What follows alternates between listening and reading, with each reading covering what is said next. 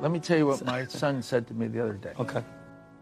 And he said, How does it feel to be in your 60s? I said, What do you mean? He said, Well, how does it feel? He's 10. He's 10 years old. I said, I'm, I'm, I feel like I've achieved a lot. I feel like, he said, No, I don't mean that. And he was trying to say, Cut the bullshit. How do you view life? You know what, Ben? I can't believe it. I can't believe I'm in the last chapter of my life. I can't believe it. I'm like eternally 21. And he said, Okay. Do you remember 30 years ago? This is what he said to me. I said, Yes. He said, Does 30 years ago seem like a long time? I said, Yeah. He said, Don't you think you have 30 more years in your life to live? I said, Yeah, I do. I think I have at least 30 years. He said, What's wrong with that? It changed my viewpoint. And I realized that it's about viewpoint in life.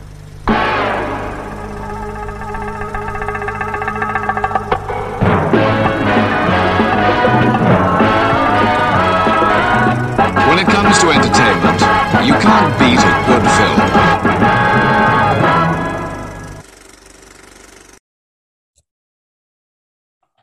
Well, good morning, good evening, good afternoon, or whenever you are listening, welcome to a new episode of Inglorious Rankers, the podcast in which we rank movies from franchise to movie year and from actor to actress and everything in between. And we share our passion uh, about movies uh, with guests and uh, just the two of us, Paul and I. So, Paul, welcome. Good morning. good morning, or good evening, or good afternoon, or good night. Maybe. Uh, and this is a very special episode. Uh, our regular listeners will think, well, why is he speaking English? well, um, a, a few months ago, I recorded an episode with Dana Buckler from the Dana Buckler Show, and he was he is the man who inspired me to start a podcast in a, in a very difficult period in my life, and uh, it it was so it was such a good thing to do that. And i reached out to him and just with oh maybe he will say yes to record an episode with me. And he did. Uh, and it was great. And we did a podcast about an actor we both admire a lot. And um, well he listened to the podcast and he reached out to us. And i was very surprised. So i was being like a little bad boy and say well, maybe you uh, just do it. Just just let's go and do a podcast with the actor we both admire so much.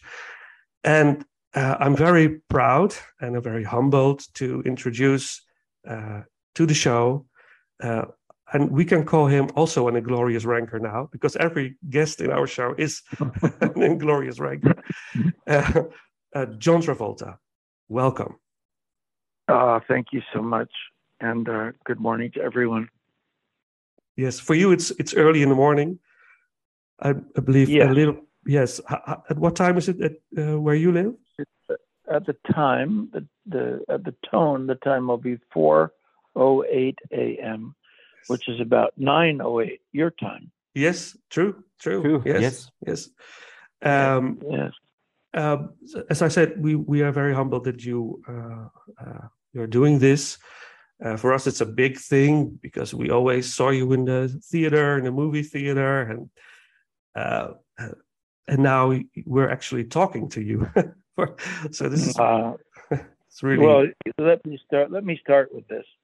After hearing your podcast and all the genuine feelings that you have for me and my movies, um, I think that you are more than worthy of having my presence on this, and I, it would be a um, a uh, transgression of a mission if I did not do your your podcast because um, when people are so loving and admiring toward you, you must serve that. Uh, otherwise, it's it's a crime. So I'm I'm here because of your love for me and your and your care for my career, and uh, it's that simple. So um, let's take it from from the high road right there and ask anything that you want. Mhm. Well, thank you so much. Well, um, first thing, um, um, this is called Inglorious Rankers. So uh, I asked Mm-hmm. you to maybe uh, prepare something of a ranking, but it's all free. We can go whatever direction we want. Um, Sure. uh, but I'm very curious about um, uh, your work with directors and actors because I'm an actor director too, but then for theater in Holland.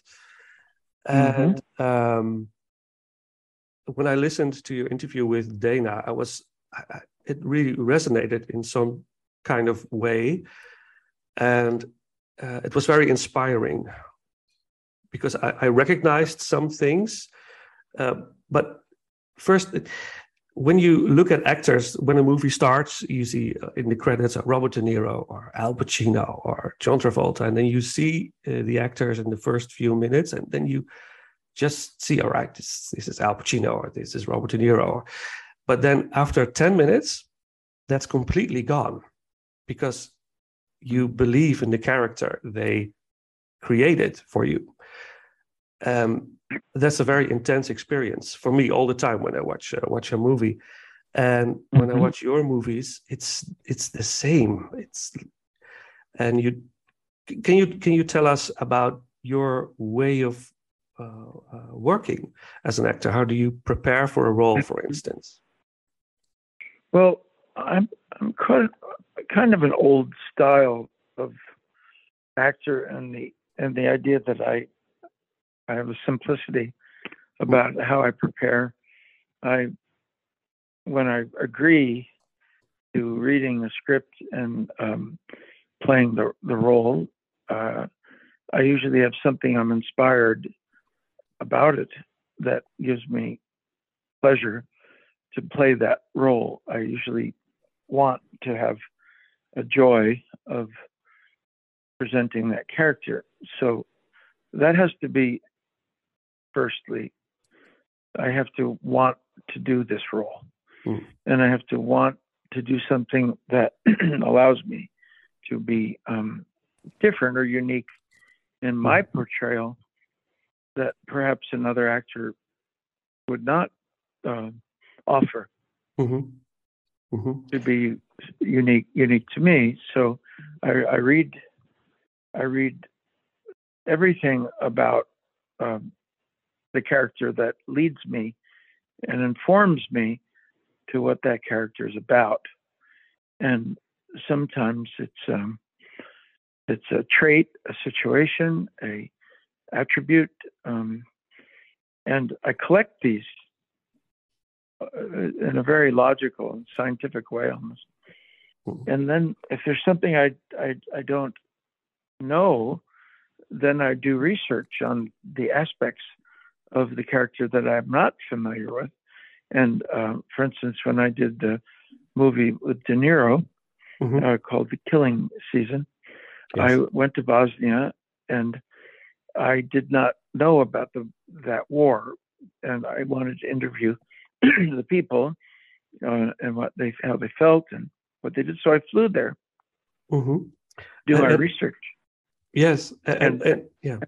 Sorry. and I collected I collected all the information about the character, and I even loaned my information to Robert De Niro because he didn't have the opportunity to go, and I did. Um, so you collect all that, and it's like uh, the ingredients of a cake. You're baking a cake, and so now you have all the, the ingredients that are in the script, but now you have ingredients that you don't understand, and you must understand in order to portray the character. You add those, you mix them all together, and uh, at some moment, the the cake gets baked, and you have a character that you're um, that you are so comfortable with that you can think like the character. And when you can think as the character, you know you have arrived.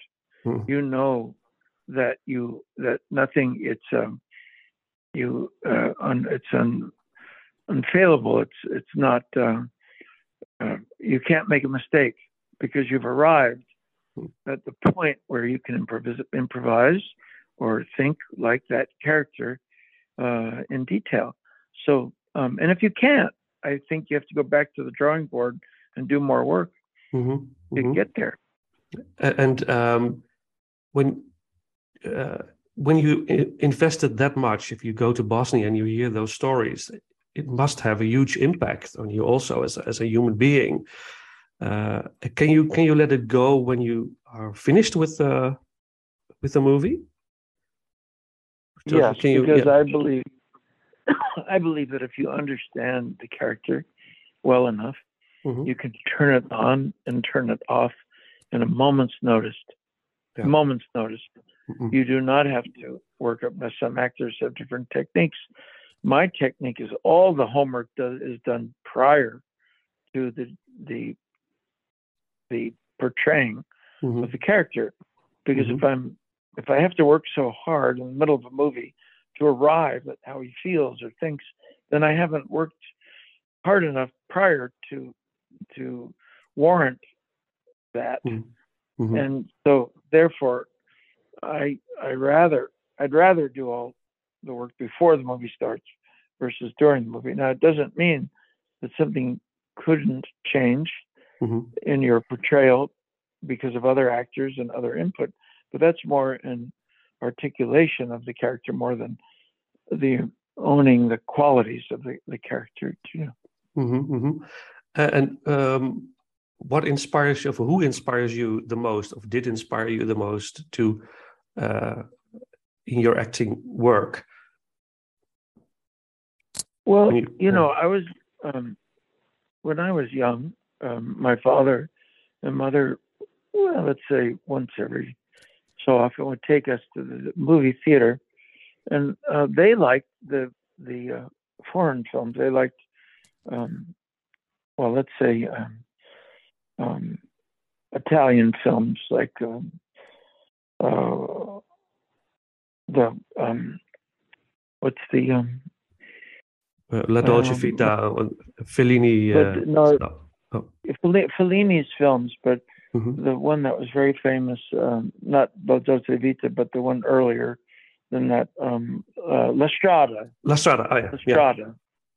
So I can remember as a little boy um, watching it, four years old maybe, in the theaters watching La Strada with Giulietta Masina and Anthony Quinn and Mhm. uh, and admiring their abilities and being deeply touched by their performances.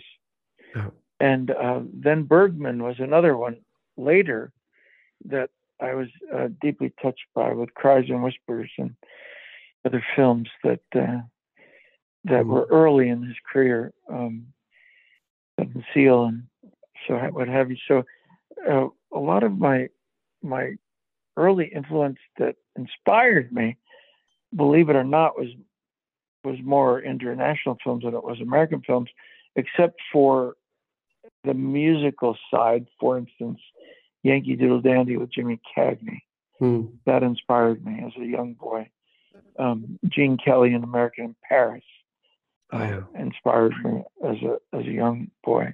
Yeah. Um, and um, those the the collective the mix of all that, but yet actors like Paul Newman and, and Brando were effective. But I was more uh, even more touched by James Dean sometimes because of the depth in which he was uh, ex- his accessed his emotional life.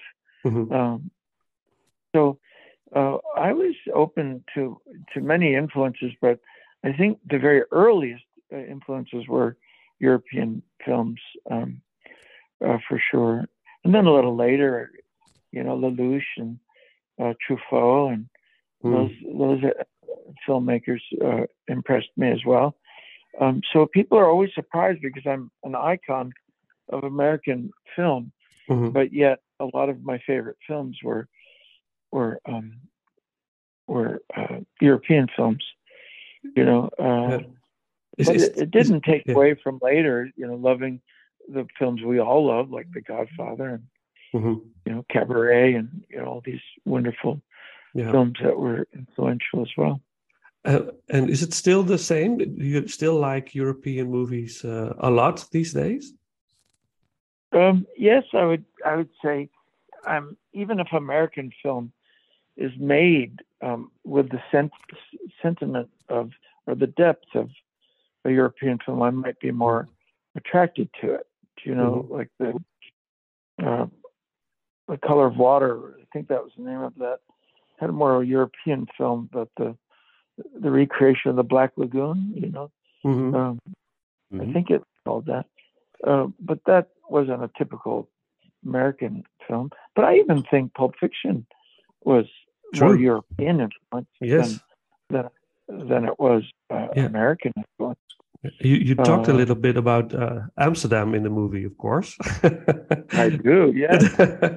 The, That's the style, he was, it was Sergio Leone. It was, Yeah. you know, there's a lot of um, lot of uh, influences uh, in um, uh, in this uh, film. Mhm. you can see many of his favorite movies were being recreated, you know, and Yeah. yet Quentin's favorite movies are different than my favorite movies, you know. Um, and but what what he, we did have in common is he happened to love Saturday Night Fever, Grease, uh, and Blowout. Uh, those three films are very influential to him. Mhm. Um, so those were very American films. Yeah. Although I think Saturday Night Fever sometimes had a depth that um, was slightly um, universal, in my opinion. True, Um, true. I, I, I agree. Yeah, yeah. It still works uh, even now. I recently saw it, of course, for the podcast with Dana, and I was, I was so impressed with this movie. It, it still holds up, you know, and that's amazing. And it believe I believe it's because of the depth. Yeah, Yes, and you know the the music was such so successful in the dancing that it upstaged the depth of the movie, but it was really um, a very small art film yeah, um, that I did not expect to be uh, commercial, um, and it and it was extremely commercial, but it also upstaged it. It was more like a Mean Streets in some ways than it was what it came to be, which is a super commercial film. Mhm. So it was an interesting dichotomy there. But as time goes by and people rediscover it, they realize that indeed um, it has it holds up with a lot of depth and and uh, pathos and Yeah. and uh, uh, means a lot to different people for different reasons, Mhm. um, which is what good films should should do. True, I think. true. Is is there any Dutch movie that you like? I see Paul. He's smiling at me right now. Yeah, yeah. I'm Just Uh, I had the same question. Is there a Dutch movie, or have you seen any Dutch movies? Um, Well, give me give me the what might be the American title of some Dutch movies that I could uh, I could. Uh, uh, Yeah. get, uh, Turkish Delight. wh- I'm sorry, which one? I'm sorry, uh, Turkish Delight. Or maybe Oh, yes, Sol- yes. So, Soldier of Orange. Yes, and um, was there one not too long ago? Maybe it, it wasn't um, about the the reunion of the family that comes back, and the father is a monster, and he abused all the the family members. Um, was that uh, a Dutch film? Oh, Um, I I believe you mean Festen, a Danish movie about Yes, uh, yes. father father with um, yeah. Well, the, the childhood of the children was not a pleasant time. Let it put it uh, in this Yes, way. yes. Uh, but also a great movie. Yes, Yeah. absolutely. Festen is really Yeah. impressive. Yeah. Yes, it is. It is. Did you did you see uh, uh, the Fourth Man from uh, Paul Verhoeven? It's Oh yes, yeah. That, but and, and tell me something about that. Are you um? Is that one of your favorites? Uh, from Paul Verhoeven, yes, one one of my Dutch favorites, and also Yes. from Paul. We did a ranking about for about about him, and it was on our second place, I think. Paul, wasn't it? The Fourth Yes, Man. Both of us, uh, yes. And The tell me, runner-up? uh, tell, tell, yeah, yeah. Tell me your your runner-ups. Uh, um, the One. oh, one was Turkish delight for me. And for me, it Yeah. was uh, Soldier of Orange. Yes. And the second one was inderdaad The Fourth Man uh, with Jeroen Krabbé and Thom Hoffman. Oh, very good. Yeah. Well, that's Yeah. good, Ranky. You guys, I the th- I think you guys really are have such a surprising variety. You know, even when you were choosing my films in the order of magnitude that you like them in, I was really impressed with not only the the films you chose, but the variation of, of types of films there were. Mm. It was Mm. really impressive and and uh, and very sophisticated. I thought, um, Oh. and not the road more traveled. It was the road less traveled. Mm. Uh, and I thought it, this is. I, I basically thought it was a very original um, uh, approach toward my career. That's what kind of captivated captivated me Mm. about you guys was that it was um, it really seemed uh, unique, you know, uh, in your taste, and uh, intrigued me, you know, Oh, thank you. because Thank you have you, you have your top ten with right in front of you, don't you? Of, of For, mine, for- from from your movies, yeah, yeah, yeah. I uh, Paul wasn't at the episode with uh, Dana, but I should say that he knows your his number one favorite of your movies. I think. Oh, yeah, He's- definitely. Give me just the the one to ten um, off the cuff, just without explanation, okay. one after another, and Okay. I'll and I'll tell Yeah. you why I find it interesting. Yeah, I will. I will get the list here with me. Uh, my number. Oh, I, I really want to talk about my number one, but we, will get there. I will. Or my you number. go with ten yeah. down or one up. Doesn't matter. Yeah, we can start with yeah, please with my number one. Can, please. uh, well, uh, my number one uh, was it, it was ah, I, love this movie so much, but I I I hadn't seen it before uh, the preparation for the ranking, and my number one is Love Song for Bobby Long. And See, I love that you chose that because yeah, one of my favorites, and I find that there's a uh, there's a an elite group of people that really understand this film and, and get it mhm, That- at a different level. Yeah. And I always am thrilled when people choose that as their favorite Yeah. um, favorite uh, movie. I have a, cou- friend, a couple. Now he's very uh, he was a policeman and his wife was a lawyer, and um, they they watch it all the time. They wait for a rainy, stormy day and they cuddle up in bed and they watch a love song for Bobby Long because it speaks to them Yeah. in a particular way. And I love that uh, love that it does, you know, and it apparently feel you feel the same way. Yeah, I love it, that. Yeah, it really, it, well, uh, it touched me. So it it it, it moved me, uh, and your performance was so. uh, How I was like, how how does he do this? You know, it was so it was so intense.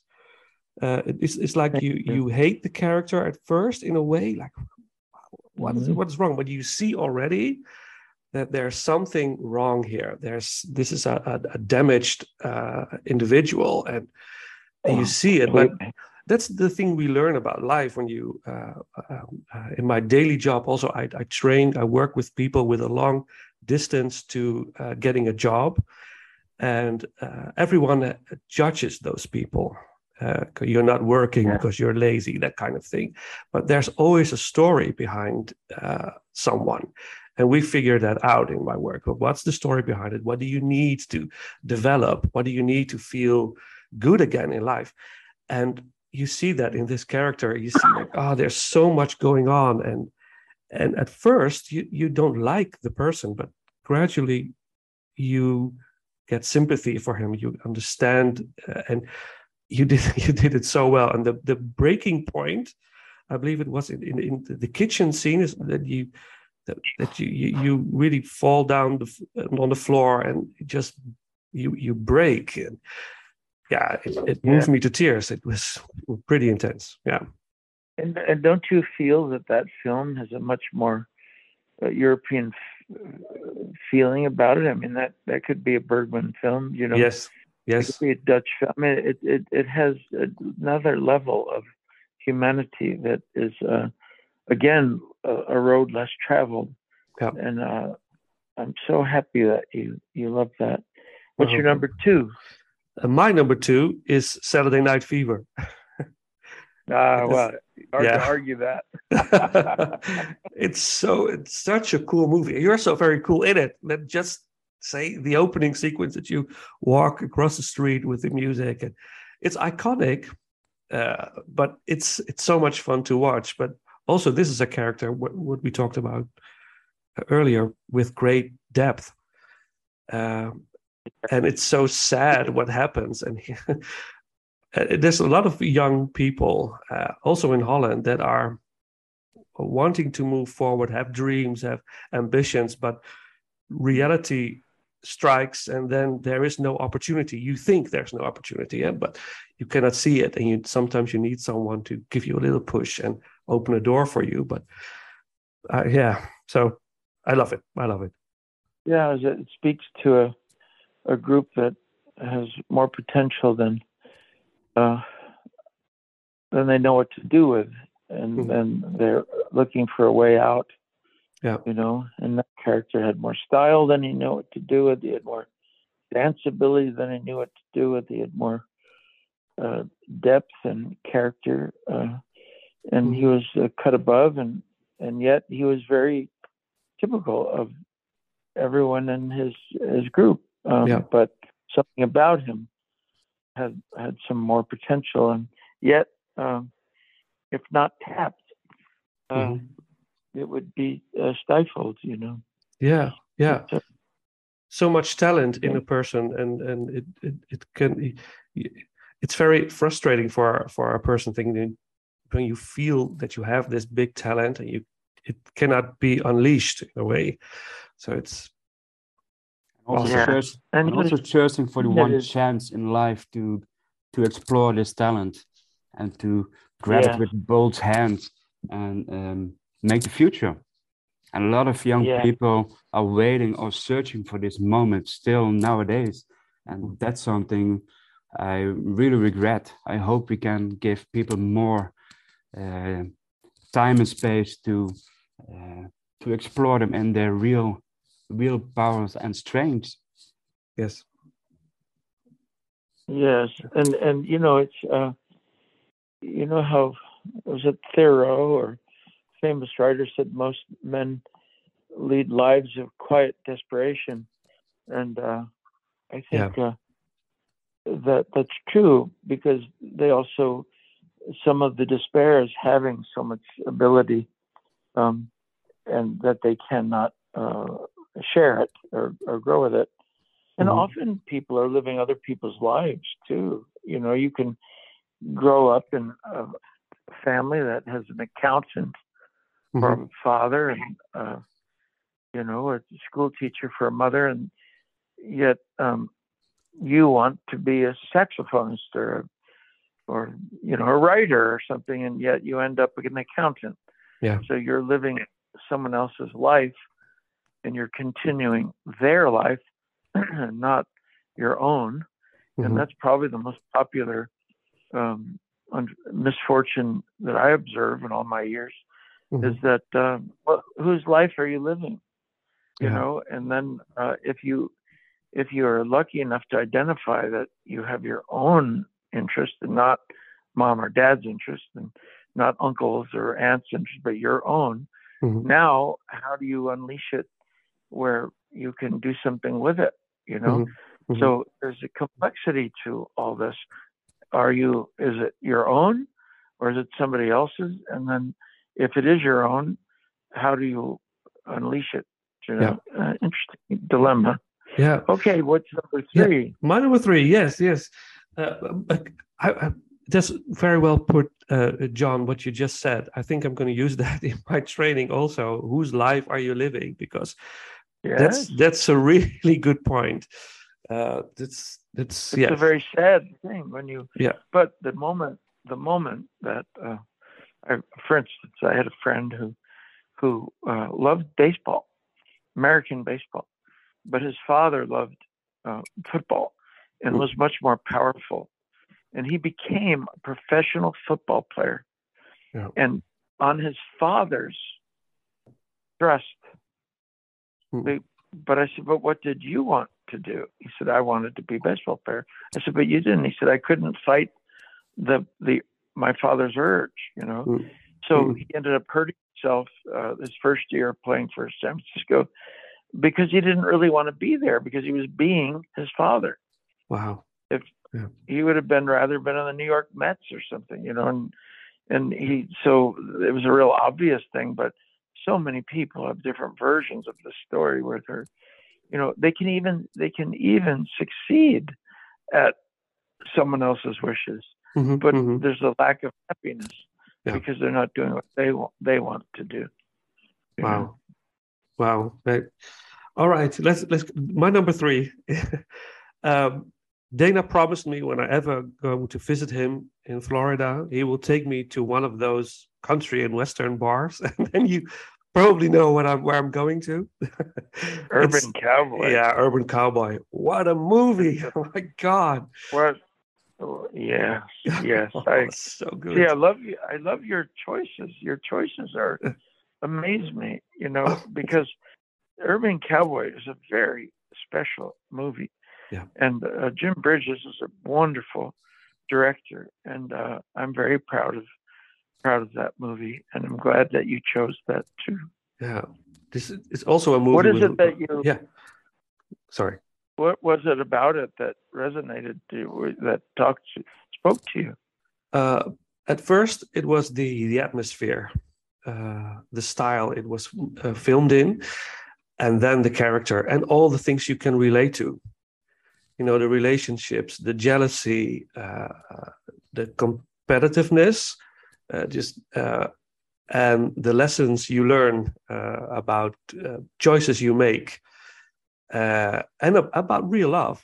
that's that's a beautiful Yeah. thing uh, it's universal themes in a very nice uh, atmosphere, uh, great soundtrack, uh, great camera work. It, it, it was it was really. Uh, uh, I ha- I also have that with the James Bond movies, and I know Paul also has it. Some some movies you can just watch and and get a really good feeling with it. Just uh, the atmosphere alone is good enough, but this movie also had this this depth and your character it, it- yeah it was you, uh, you you follow him you, your eyes are glued to the screen so that yeah Ah, I love it. I Yeah. love, love, love hearing this. Yeah. Beautiful. and for And you it's a long time ago my number four um, uh, a blowout Ah, De Palma yeah Oh my gosh. Oh my gosh. Great choice. This is the one that uh, that uh, that uh, Quentin loves so much. Mhm. And also, you know, Quentin was um, fond of uh, uh, critics of films, and he would study uh, film um, critiques. And uh, the two best reviews an actor ever got uh, from from Pauline Kael, who was a famous critic at the time. I don't know if you're familiar with her. Uh, Was me for uh, Blowout and for me for Saturday Night Fever. I was clearly her favorite, and uh, as a young man, Quentin was noticing this, and uh, he he he took uh, took note of this, and and you know, kind of secret secret fantasies of working with me started early on, Mhm. and that was interesting, you know. But it was based on that movie. What did you find about that movie that was intriguing to you? um, uh, for for the most, uh, it was a very exciting story, uh, um, and I love the. Uh, uh, it, it's it's in the 80s, of course. So you you work with uh, um, you're a sound man. You're you're creating the sounds, and on the on the level you in those days that was done. You know, it it wasn't done with computers. It just you go outside with a microphone and you catch the sounds. And I, well, I, I like that, for instance, uh, very much. So that it, that it uh, triggered me. And then Yeah. just the story, you know, it, it was so exciting. And John Lithgow, of course, it's the Yeah. it's uh, my God. Just, uh, Paul always says, anytime John Lithgow is in a movie, at first you, Paul, maybe you should, you should tell it. Yes. Well, every time you see this this great actor, You never know what you're gonna get. and he, he's also your friendly neighbor, but also can be really a serial killer. And that's something I really enjoy of this man. You never know what you get with this uh, with this uh, actor and also his characters. Yeah, yeah. Well, eh, wow, thank you. And do, do you know uh, that that's exactly what uh, Quentin said about me, and I'm I'm very um, uh, I'm, I'm taken aback that that I mean like almost word for word. Mm. he said that. You never read that? Quentin no, said that. No, no, no, no, no, no, no. It, it's I, I'm not kidding you. It was because I said, "What what is it that you like about me, Quentin?" I mean, because I clearly, you know, you you love my work, and what is it? He said, "Because I can, I never know what you're going to do," and he said, "It's very interesting to me." You know, he said, "If I wanted a predictable actor, there's a lot that I could just depend on. I know what they're going to do and I expect, but it's a much more exciting journey if I don't know what you're going to do. And, and I love taking the journey with you and discovering it, but it's always something different than I imagined it would be. And Pulp, Pulp, Pulp Fiction was filled with twists and turns that he never thought I was. I mean, he just never predicted it. There's every scene was a fascination to him because I would take it somewhere that he didn't expect. Wow. And um, I loved that he felt that way about me because it gave me further um, uh, further confidence mm-hmm. that I could do and create what I, I wanted. I mean, he had no idea that I was going to turn it into also a comedy, a comic, as you know, yeah. angle. Mm-hmm, he, mm-hmm. he, was completely surprised with that, uh, and he didn't know I was moving so slowly or, you know, kind of behaving in this unusual way. And then when he started to put the film together, he said, "Oh, he's playing the heroine, of course. That's what's happening here." You know, but he loved discovering it. It, it didn't frighten him. And I really do frighten so many directors. Always have, um, you know, because because eh, they don't know whether they they have a, an imagined idea of what I what the character might be, and then they're putting it together in mind, and then I do something different, and it doesn't match in their mind what it should be, mm-hmm. and then they get upset or confused or and then I get dampened by it, and it's not such a good experience.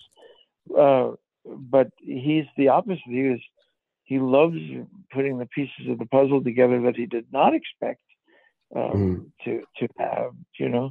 Yeah. Um, and uh, the, the the the great directors really understand that.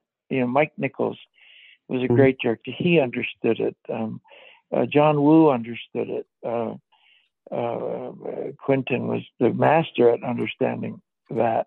Um, mm-hmm. Robert Altman was uh brilliant at understanding of giving you your own way to to do, and then uh, mm-hmm. he can have the fun of putting the pieces together. You yeah. know, yeah. but uh, it's yeah. Uh, interesting that you said that, and I love it. Thank you it's a, it's a creative process that you're both in, a director and the actor, and if that can work together, you you create magic. But yeah. it, oh, say that there is a situation that a director doesn't do that and doesn't give you the freedom. How do you handle that? You just go with the flow. Is um, right? Okay, we'll do this, or uh, how, how do you manage well, that? I'll always fight for what I believe in. You know, I'll always fight for it. And, uh, mm-hmm. you know, I can give you examples over the years where I had to fight for, for yeah. scenes and fight for my interpretation of them. Mm-hmm. Um, but it dampens the atmosphere uh, a little because then you're you you're on a defensive um, yeah. mode uh, for performing versus the freedom of of creating uh, effortlessly.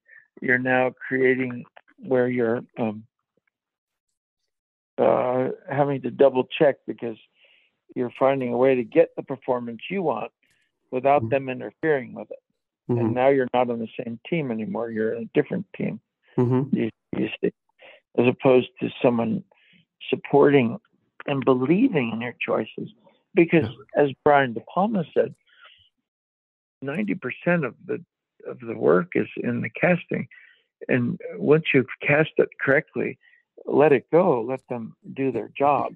Yeah. Uh, but if, if you're not thinking in those terms, then you become on different teams, and then it, they're always professional. I mean, nobody wants to, you know, Mhm. have egg on their face in a performance or in a film. So everybody does the best they can, but you're not having the joy of creating at the level Mhm. that Mhm. you would have if you were to um, to give the the graciousness to each other uh, for for your craft. You know. Yeah, Um, yeah. Yeah. It's about trust. Huh? Yeah. yeah. it's trust. Oh my gosh, it's all it's all about trust. Mhm. Um, it's, you know, truly. Yeah. Yeah. Okay, so Wow. number four, what do you have? No, yeah, the, Or was that- uh, yeah. Blowout was number Number- four, and uh, number five is Pulp Five. Fiction. A lot of people's number Ah. one, of course, because it's it's an absolutely phenomenal movie. it's, it's it's incredible. Yeah. It's not my favorite Tarantino movie. That's but uh, it's in my top three. But uh, my favorite one is Mhm. Once Upon a Time in Hollywood. I don't know what your feelings about that this movie is are. Oh, I, I liked it. I liked it very much. Yeah, Um, loved it. What was it before? But uh, Pulp wasn't your favorite Quentin movie. Um, what was it before Hollywood? Uh, what was Um, it before? I have to look it up. I think it. Uh, let's see. I have to get on my list. It's, it's a long time ago we did that ranking. Uh, Number three was Pulp, and number two was Inglourious Basterds. Yeah, Oh yes. Yeah. Well, Yeah. so um, those came later after Pulp Fiction. Yeah. So uh, what was the second movie that he did? Uh, oh, I know. He did the vampire movie. Um, yeah. From Right. Dusk Till Dawn. Yeah, from dusk till dawn. Yeah. That was the one he initially wanted me to do, Mhm. and I I did uh, I didn't uh, do it because I I I wasn't fascinated by by vampires. Mhm. So so he said I liked the Pulp Fiction one better, and Yeah. uh, he he then agreed uh, to it. Okay, so what's number six? yeah. Number six, uh, uh, Civil Action. Oh wow. Yeah, yeah, He's- yeah. See, all your choices are so diverse. I mean, really, so interesting. Tell Mhm. me about civil action. What you Yeah, what I you saw. liked about. I saw it in the theater, uh, and then I was like 22 when I saw it in 1998, and uh, I was I was completely quiet afterwards. I remember that, that I uh, was with my then girlfriend, and you know she started talking about the movie, and just could I could couldn't talk about it. It's just like what what did I just see? You know, it's it's. Uh, you're used to see a movie uh, about this subject, this kind of subject that goes to a trial, and then it, it becomes a, a big trial, and then uh, the the the bad guy loses and the good guy wins, and you know you go with an euphoric feeling. You leave the theater, but it wasn't that way. But it has a, a double meaning. It kind of was euphoric, like he learned his lesson, and he became more humble, the character, and um it, you know the, the people got yeah, yeah And, and that's what spoke to you, correct? yeah. Yes. Yeah. Yeah. That's yeah because it, wasn't a, a happy ending in a way. It in a way it No. was because the character developed in a in a in a in a good way i think because he he wasn't that nice at first and very greedy and onto the money and onto the win. And then he, he became more of a human being. And that was beautiful. But it has to Yeah. I, I remember that it had to sink in with me you know like oh my god just, Yeah, and, There are um, there are multiple la- layers of this character at the end. Uh, you know where it started, but you know also where it ended and what he gave yes uh, to his clients and to do anything he can for this case. And in, in, the, in the basic, is it is it is a story about uh, Goliath uh, versus uh, David. Um, and, and that's beautiful to see this character arc development. Um, and at the end, almost the last last shot of the movie, um, we see your character and you know what he has suffered, but also has won Yes. for for personal uh, development. Yeah. Yes, it's a beautiful arc that that character had because I remember enjoying very much playing the arrogance of the guy in the beginning Mm. and the know best and the and the um, disconnect, let's say, of of his humanity. Mhm. He he was very comfortable disconnecting for for very superficial reasons, and um, that was fun to play because I knew how far he had to come in the scenario, and so therefore it was fun to to know that I was going to take this uh, this character all the way. So it gave me confidence because I knew where it was going.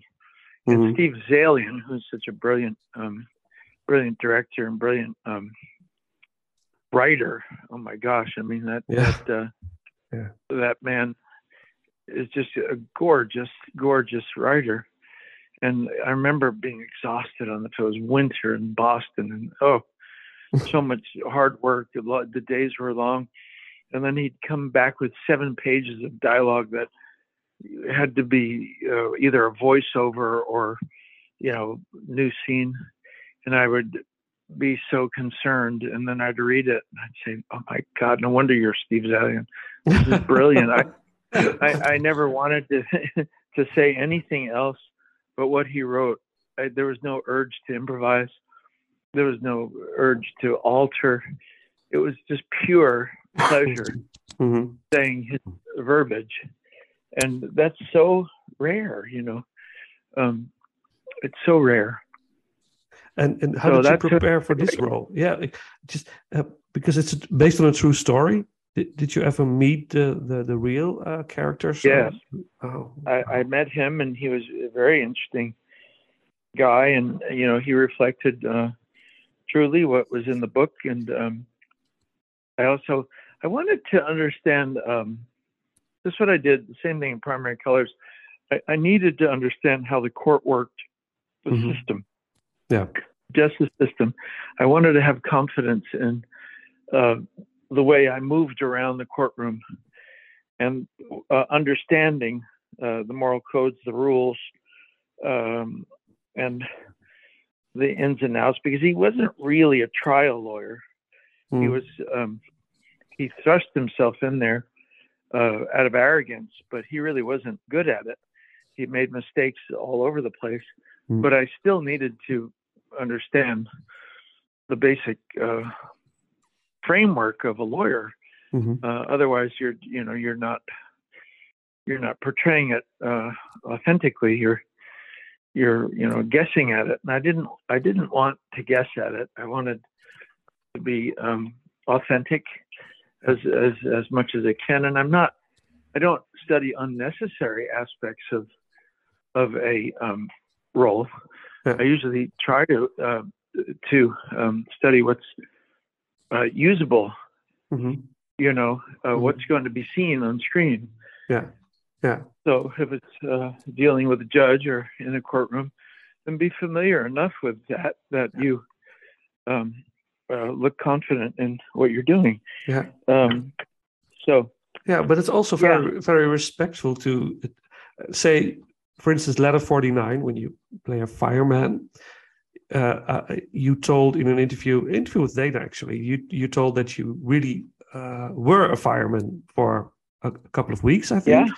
And but it's so it's we- it's we so it's so respectful to the the actual firemen that they, they go to the Yeah. theater and you see someone who really does the job it, it's you know it, it's kind of respectful to to portray it well so it's i admire that so yeah Well, just th- thank you. I feel it's my duty, and I'm going to give, um, honestly, I'm going to give Robert De Niro the credit for that because when I was a young actor, he he dropped the gauntlet Mm. when he when when the word got out in the young film actors uh, world that he was studying for a year to play a saxophone. He was studying a, a year to become a boxer.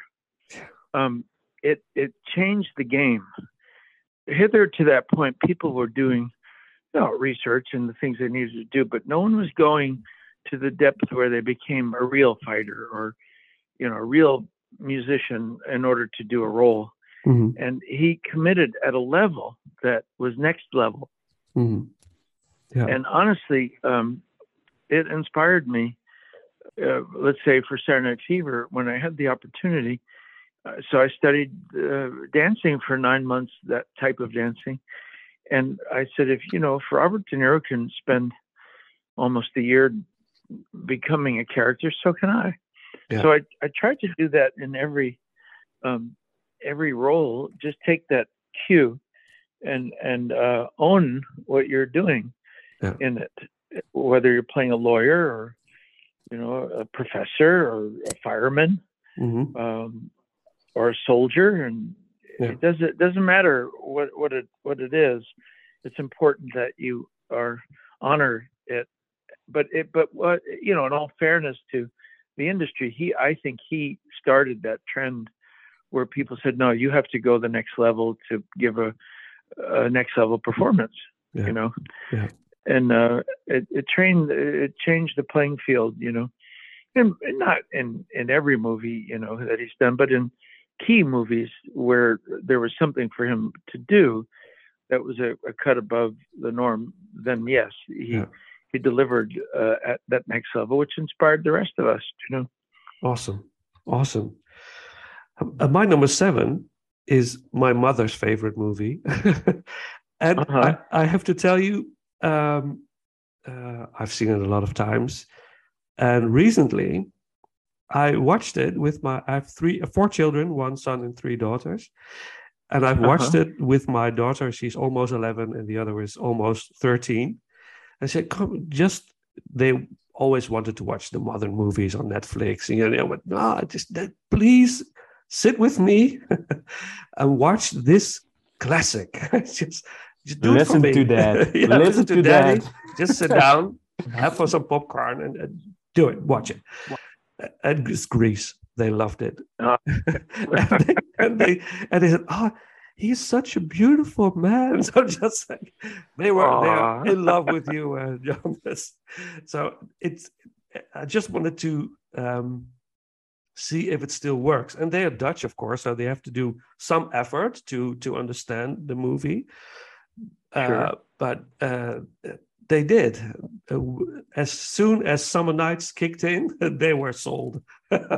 Really? So oh my goodness. Yeah, it's well, incredible. it's a movie that never stops giving. It's a generous movie. It entertains over and over and over again, and you have to watch it when it's on, and you have to you just it's it's uh, the best example for pure entertainment that Yeah. I can think of. Yes. I mean, Absolutely. my God, it's it's forty. How many years old now? Seventy eight. It came out. So what is Yeah. that? Forty four years old. 44 years, yes, yes, yeah. and it it it says it says makes the same impact as it did the day it opened Yes. and not every movie you can say that about you can show movies you know you could show wizard of oz today which is a classic movie and it won't have the same impact it had in 1939 no, you could No. show even gone with the wind and it's not going to have the same impact but you No. show grease and my gosh everyone responds exactly like they did the first day they saw it Yeah, it's back in incredible. It's it's really awesome. It's, it's but it's it's it's such it's it's a fun movie. It's a fun ride, and uh, I can imagine uh, what it must be like to see it in the theater for the first time uh, in the seventies. Also to to Oh. experience that, it's, it should be incredible. Yes, and then it was re re-released. We did a um an homage to. We did the sing along, which came out, you know, at some point where you can watch and sing along. Um, but right before COVID, and Olivia and I went on stage after the movie was over, and we just sat and talked to the audience in costume. And um, sang. You know, would sing a, a line of a song here or there, or a dance move here or there, but nothing much. people paid twenty uh, five hundred dollars a seat Oh, God, yes. Yeah. to watch a forty then forty two year old movie. Yeah. Um, Yeah. Yeah. sixteen thousand people, three different venues: Tampa, um, Jacksonville, and um, um, Miami. Hmm. And Wow. you say, how would would they do that with Star Wars? No. Would they do that with with you know The Godfather? No. It's this movie that that is just unique to people's psyche, you know. And uh, and I'm so glad that I did it because it's uh, something that should be in a time capsule or something. Yes, true. Yeah, that's. But did you did it also in the theater on Broadway? Uh, I did. but- I did yeah. the National Road Company, and I did it on Broadway two different times. Yeah. And but I wasn't playing the lead role. I was too young. Mm. I was playing uh, in relative. I was 18, uh, but the cast members were older, so I played Doody, which was allowed to look younger. Younger. yeah. Um, and uh, but I said to myself when I did the play, I said, you know, I may not be able to play Danny Zuko right now, but when it becomes a movie, I bet I'll do the movie and play that role. And boom, it actually happened, which was Wow. thrilling for me. It's- You it's know, awesome. You visualized it already for yourself. I did, Mhm. and I had such great experience because I all I did for a whole year is watch people do it, and I thought, not my part. I watched Danny, Danny, and I thought that works. That doesn't. If I ever Yeah. get to do it, I'll do that. I could even do that better. Blah blah blah. And then I, I collected this library of, of of tricks for that role, and I Yes. only used what worked. I only used what uh, absolutely got the big biggest effect when when we performed it on stage, um, and that really worked for for the movie because I gave the you know kind of the condensed you know all best moments of that character all in one film. Uh, that was an eclectic experience over that that time Wow. Wow. and uh, so that was number seven. Yes, or, yes. or eight. Some number seven. Number seven. I, I just want to ask you a, little bridge to a, a, side subject. Uh, but you uh, played Grease on Broadway, and Richard Gere was also in it. He played Danny Zuko. Uh, uh, there are there are. He few- did it at a different different time. Oh, okay, okay, okay. He But- he. yeah. I did it with when Barry Bostwick was playing um, Danny Zuko, and when um, Jeff Conaway, who Mhm. played uh, Kenickie in the movie, when Jeff played uh, Ah. Danny, because he was a few years older than me. Uh-huh. Yeah.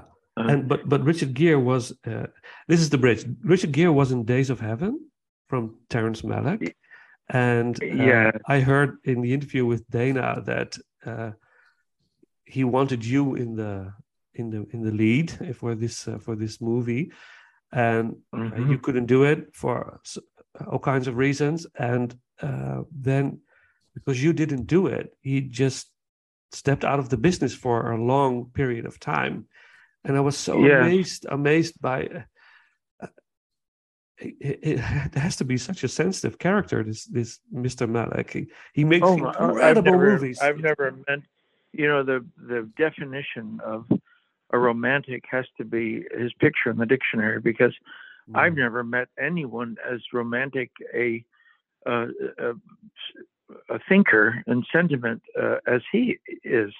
Uh, uh, you know, I didn't believe it when he said, "I I don't like this movie anymore. I don't want to. I didn't even want to do it. Uh, um, it broke my heart so deeply, and I didn't work for 17 years. And when I heard that, I, he used me for a Thin Red Line, which was a movie he did in the 90s. Mhm. Um, and I said, uh, Terrence, really, did you did you really not work for 17 years because of me? He said, yes. Really? Wow I said, you know, I, I I know people that can be a romantic for a couple of years and then they'll suffer, and you know, it's uh, Yeah. uh, they'll do a Bergman, uh, you know, uh, suffering.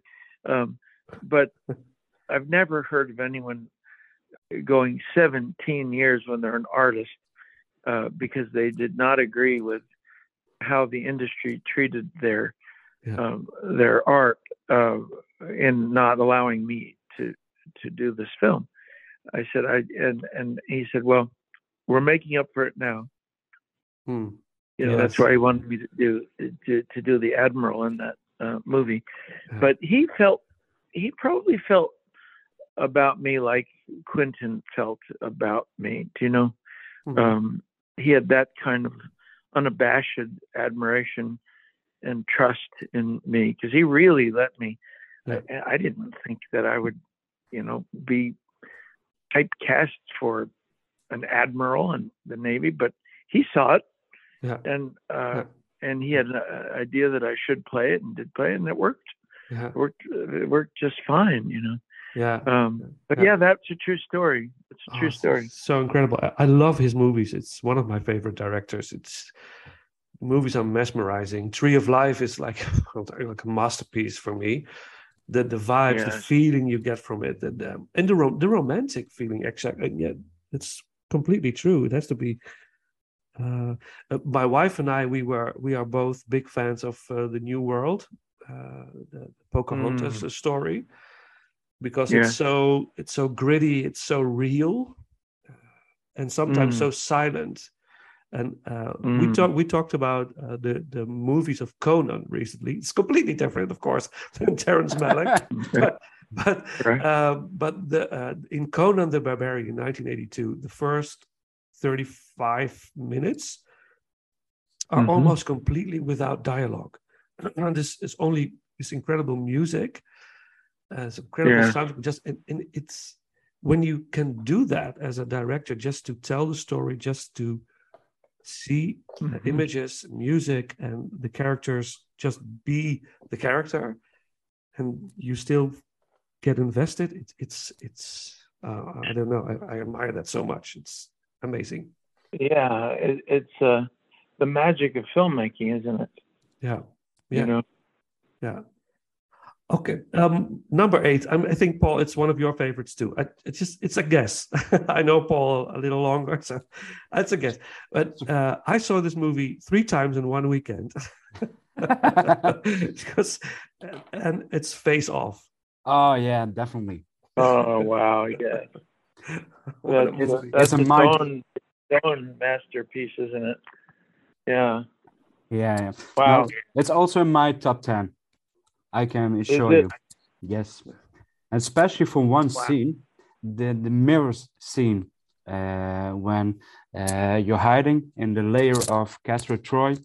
Um, Yes. the police falls in, and there's a shootout between uh, Sean and Ash uh, Castor. Sorry, and you're hiding with the back against the mirror, and you jump up and you point the gun at the mirror. But it's so so complex because uh, they're looking at themselves, but they're looking at the enemy, and they also it's it's mind blowing, and that's something John Woo did Yeah. that perfectly, and only that scene is something I say to people: go watch these movies. Let's go watch Yeah. Face Off, brilliantly. Wow.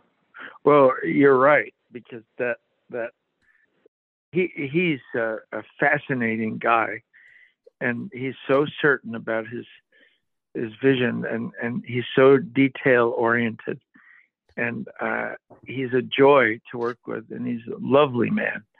Uh, but that movie really was, I think, his quintessential piece of work. You know, I think that I think it said it all. It's hard to beat that one, you know, Yeah. for him. Mm. Um, it really, it really is. But I'm so glad that that you like it as well. That's uh, that's wonderful. yeah, it's, it's, Well, it's- what? yeah. hmm my number number nine.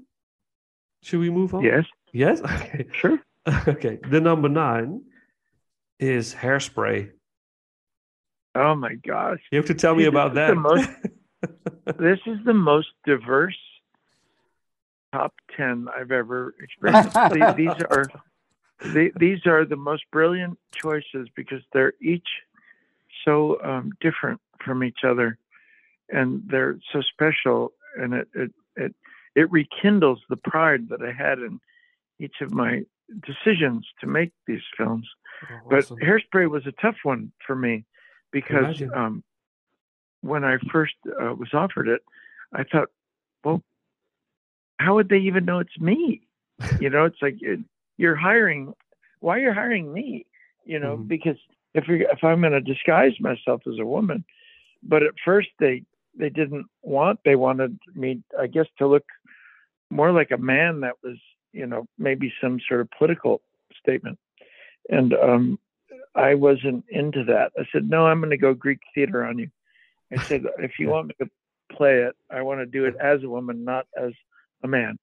Mhm. I said, I will, I will commit to this, but you have to make me look like a woman, an overweight woman, who maybe in her fantasies, when when she was younger, she thought she looked like Gina Lollobrigida or, you know, some voluptuous Sophia Loren, but she, you know, she's an, a big woman that still has reflections of how she used to look. But I don't want her looking like a man, like the stage show has. The stage show basically has a woman, a man that looks like a tank or a truck with a with a robe and a, and a nightgown on and a deep voice like this, you know, and talks like this, and it's it's a it, it's a man. And I said, I, I I don't want to do it. I said, but if you let me play, will, I will kill this. I watched my whole life women do musical theater, like my sister and Barbra Streisand and uh, and uh, Liza Minnelli and Shirley MacLaine and all these brilliant people do theater and movies. And I said, I know how to do this, but only as a woman, not as a man. I, I don't want to do it as a man. Yeah. And so I had to put it in my contract that they would let me do it because I was so concerned that they were trying to make it political. And then I found out, interestingly enough, from John Waters, who wrote it, he said, I never meant that to be political. He said that Divine, the man who did it originally, always played it as a woman, and then he played the the guy who owned the TV station as as a man, but he was an actor doing two different parts. Yeah. He yeah. said, so I he said, I agree with your interpretation. And I remember there was a, a some sort of rights movement that was happening that was complaining about it at first, and John Waters spoke up and said, no, no, no. You can't. He said, I agree with John's interpretation. It's exactly how it was meant to be, and it. And then they dropped it like a hot potato, and it was such a big success that you know it, it didn't matter uh, any kind of uh, complaint about my uh, my not being a man doing it. So, um, but it was a joy to play it because I had I just had fun.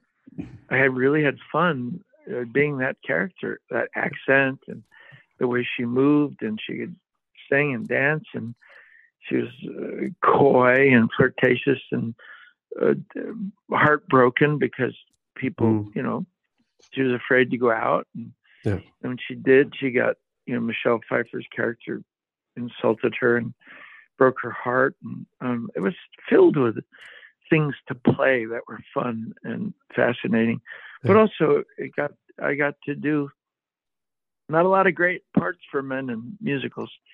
So I figured, well, you got to play a, a woman in order to, to to have a good musical performance.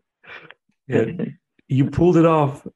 I loved it. I love the character.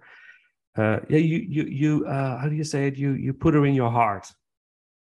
yeah. Uh, uh, in Yeah. The first five minutes already, you say she's she's so nice. Yeah. in some way you fall in Yeah. love with this character and that's that's something And- she, she's she's an, i believe truly believe a nice nice mom uh, Hmm. you want to Yeah. you want to see her you want to go over you want to have a cup of tea a cookie and you want to just talk and uh, maybe sing along and dance along but she's in a, also a really really likable character and that's that's something Yeah. beautiful to see yeah, yeah. I, I agree. I agree with you. And you know, Chris Walken, he he's such a unique actor as well. and he said, "Oh, he said he's crazy about her," you know, and his Chris Walken cadence. He said he's just mad for her, you know, and uh, loves her being big, and you know, and he played it un- unabashedly sexually attracted to his wife, you know, and uh, passionate about her and all that good stuff. And it, that was heartbreaking because it was so unique. Yeah. Um, it was uh, it was a great opportunity, and that director, I mean, he had a vision like crazy about how that was that would come off, and I didn't know, to be honest, how it would come off, and it, and it shocked me the how good it was when it was finished. I mean, I knew I enjoyed doing it, but I Mhm. didn't know it was going to be pulled off to that magnitude, you know. Yeah. So I'm, Yeah. I'm glad Wow. that it uh, that it spoke to you. Yeah. Awesome, awesome. And your duet with uh, Christopher Walken is amazing. it's so. The Isn't that song lovely? Yeah. It's do you, do you know that it's Shirley MacLaine's favorite movie? really? Oh wow! She has two. She has two favorite movies. One is uh, Lawrence of Arabia, Mhm. and the other is Hairspray. She went to the theater umpteen times to watch. She said, Johnny, I just can't get over that movie and that performance. She said, I just am just fascinated with it. And uh, she was. She was genuine about her obsession with it, you know, and, Wow. and because she was a, a person I admired growing up in all her movies. She was lovely Mm. and different and, and a great actor in each of them. Um, that uh, that was such a, a compliment because Yeah. it, it was the last movie I thought would be her favorite movie, but it was. Oh, know? it's awesome. That's really a big compliment for you. Yes, oh, it's, it's amazing. Wow. Yeah. All- all right. Uh, the the the number ten is uh, it's my guilty pleasure. Sorry, I, I really love this. Staying Alive, uh, 1983. Then tell me about that because it's definitely you know it takes the character and give I gave him a career. Yeah. Tell me what what what entertained you about that movie? What fascinates you about that?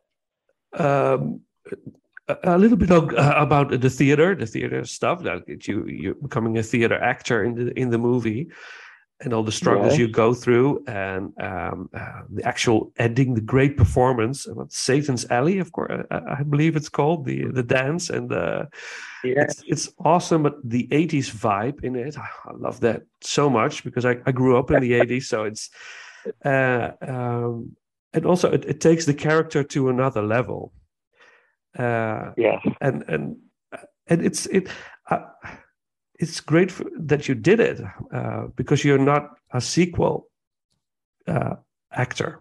Most of the time, you just make one pictures and you don't do uh, many sequels. And you did it for for this movie, and uh, I know in in Holland it's it was a, a, a huge success. Uh, also the soundtrack, but also in the in the theaters. Uh, I have this thing I collect uh, uh, movie agendas from from the 80s, and it was for weeks on end. It was on, in uh, in my hometown, and it, uh, where I came from. It's it's a town called Nijmegen, and Oh, wow. uh, it's in the south. And the movies in the 80s they first came out in Amsterdam and in the big in the big cities, and we were a bit later on. they were they put it in in our theaters, but Right. And most of the time movies were there for two three weeks but this movie just played on and on and on and on It's- really. yeah yeah yeah Wow. that's that's that's and- That's yeah fascinating. yeah yeah Well, I got to tell you, you have the most interesting top ten that I can I can think of. You know, and uh, I'm fascinated by the diversity of it. I mm, mean, honestly, it, it's as it it exemplifies my urge to be um, diversified, Yeah. and uh, because each one is very different than than the other, mhm, and so I'm so uh, so very verified by your choices. Now, there's three. There's three of you there. What are the other top ten? May I ask? Oh, Um, sure, sure. Yeah. My number one is Grease, and it's, it's I've I fell in love with Sandy. I'm sorry, and I wanted to be course. I wanted to be Danny Zuko. Um, Yeah. I, I believe. Well, the memories I have, my parents uh, recorded from TV on a VCR, and uh, I believe I was eight or nine, maybe ten, and I watched it, uh, and I I can't remember how many times I have seen this movie and still sing along with the soundtrack on Spotify when I want to have a good day and a good fight and uh, uh, the sun is shining. I still love I this movie. love it's, it. it's really a, a, a- yeah a childhood memory. Agrees. Uh, I love it. Um, my second one is Get Shorty. Uh, Chili Palmer. Shorty's a, Yes. is a brilliant movie. Yes, Uh, absolutely. I still hope, Yeah. but um, it's it's a strange um, strange world. I still hope there will be a third movie with Chili Palmer after Be Cool and Get Shorty. But I think there could be because both of them are very, very successful. Um, yes, yes, you know who Uh, loved? Do you know who loved Get Shorty more than anybody? no, Sean Connery. wow, Huh? He wow, called me. I was filming. He was in San Francisco filming something with with uh, Nick Cage, and he called me and said, "John," he said, "I just saw Get Shorty." He said, "It's so brilliant." He said, "And you are so good in it." I I, I just I just had to call you, and um, I just was so taken. I mean, imagine the the the guy you grew up loving is James Bond is calling you, you know. And I said, you know, I have to be honest with you, um, Sean. I based my character a little bit on your James Bond character because he's kind of like the suave and debonair American James Bond. He just, you know, it's it's not fantastical like that, but his coolness, his Exactly. handsomeness, his, his his debonairness is all. It's very James Bond, you know, and obviously, you know, his instinct was uh, toward uh, understanding, because really, other than other than James Bond, that character in Get Shorty is the coolest character that that there's ever debonair, you know, style wise and debonair and sophisticated is was the the mirror image, the American image of of that. There haven't been two cooler characters when you look at traditional cool. You know, a man, handsome, you know, s- cigarette smoking, you know, kind of uh, smarter than everyone in the room. Um, uh, knows when he's being uh, betrayed, and knows when he's about to be betrayed. Knows when he's he outsmarts everyone. He outthinks them. All that is very James Bond. Do you know? Mhm. Um, exactly. do you agree? Yeah, exactly. That's that's really the, reason why I really like Chili Palmer. I Vincent know, and we had we, we made a ranking about the Bond movies, and I'm really a fan because of my dad of the Bond movies. And uh, yes, exactly. Uh, Chili Palmer could be James Bond. He's he's Yeah. he's, he's funny. He's charming. He also can be uh, tough when he needs to. Uh, he has so many faces uh, and you still like him no matter what happened uh, because Yeah. he's he's a little bit the ultimate good guy uh, of this movie so he's so likable and uh, these these movies I always can watch uh, on a sunny uh, or rainy day I, yeah I can really enjoy this yes And so then the number way uh, he looks with Rene Russo, that character, yes they're delicious. They're they're they're delicious. That looks like uh, Steve McQueen and um, Faye Dunaway, or, or or Warren Beatty and uh, Julie Christie. It's got that deliciousness to it, uh, but the coolness of of, of Sean Connery. Um, so it's a very interesting film in in that way. And you'd think there'd be more films like that, but um, you know, uh, well, that's a good. That's a good one. What's your third one? Uh, let me look. Oh, my third one is Saturday Night Fever, and we already uh, spoke about it. But uh, it's, Yes. it's I really enjoy um, the, combination of the soundtrack and also the the, storyline of the character, uh, his dreams, his his his his his journey to become something more than he hope uh, or he's afraid to be. Um, he knows when he he does do anything, he knows he he won't grow up. He won't leave this this um, um hoe zeg je dat? Omgeving, environment. Uh, environment, yes. Yes. Yeah. yeah. So Yes, yes. he- he has dream. He want to he want to grow uh, in life, and he wants to become something. And that's the journey I really like about it. And that's uh, all uh, translated in, in in the music and also the the dance scenes. That's his way yeah. of of, uh, living his life in the next level level. Yeah, very good, very good. And what's four? Number four is Blowout, and uh, also Vince's number four. Um, Yeah. Well, first of all, Brian De Palma, I really enjoy this movie maker. Um, but it's, it's, it's also an old-fashioned uh, thriller. Uh, you, Yes. you're, you- you're getting hooked uh, from the moment you start watching this movie. You're you're hooked, and you want to see what's going on, what's going to happen, and especially what's going to happen with your character. And that's something Yes. um, I have seen lately. I I miss this sometimes in the modern movies. You really get hooked by a story or a character, and you, you want to see, and you don't watch on your telly or on, I'm sorry, on your phone or your watch. Um, I want to get hooked again in pictures, and this is a perfect And also he had style like like Alfred Hitchcock. Yes. Yeah. Hitchcock, Uh. Oh yeah, Yes. definitely. Yes. Yeah. Yeah. He had a lot of Definitely. lot of style in his filmmaking. Yeah. And what's number five? Face Off. Already in, mentioned it. It's my number five. Vincent number seven. Um, Awesome movie. yeah. I, I think I'm going to watch it tonight. Again. yes. Yes. Yes. I love it. You, you guys are awesome. Um, And what's your seven? uh, um, my number six, I'm sorry, is a civil action. You also mentioned it before. Really, Yes, I, I yes. love, I love the performance and also um, the, the, the the kindness of of the character and also the the humbleness uh, to fight for something better, something what's bigger than you, uh, and you try to to do something good for your clients, other people, and that's something also I hope I can achieve in my personal life. Always give people Mm. what they need.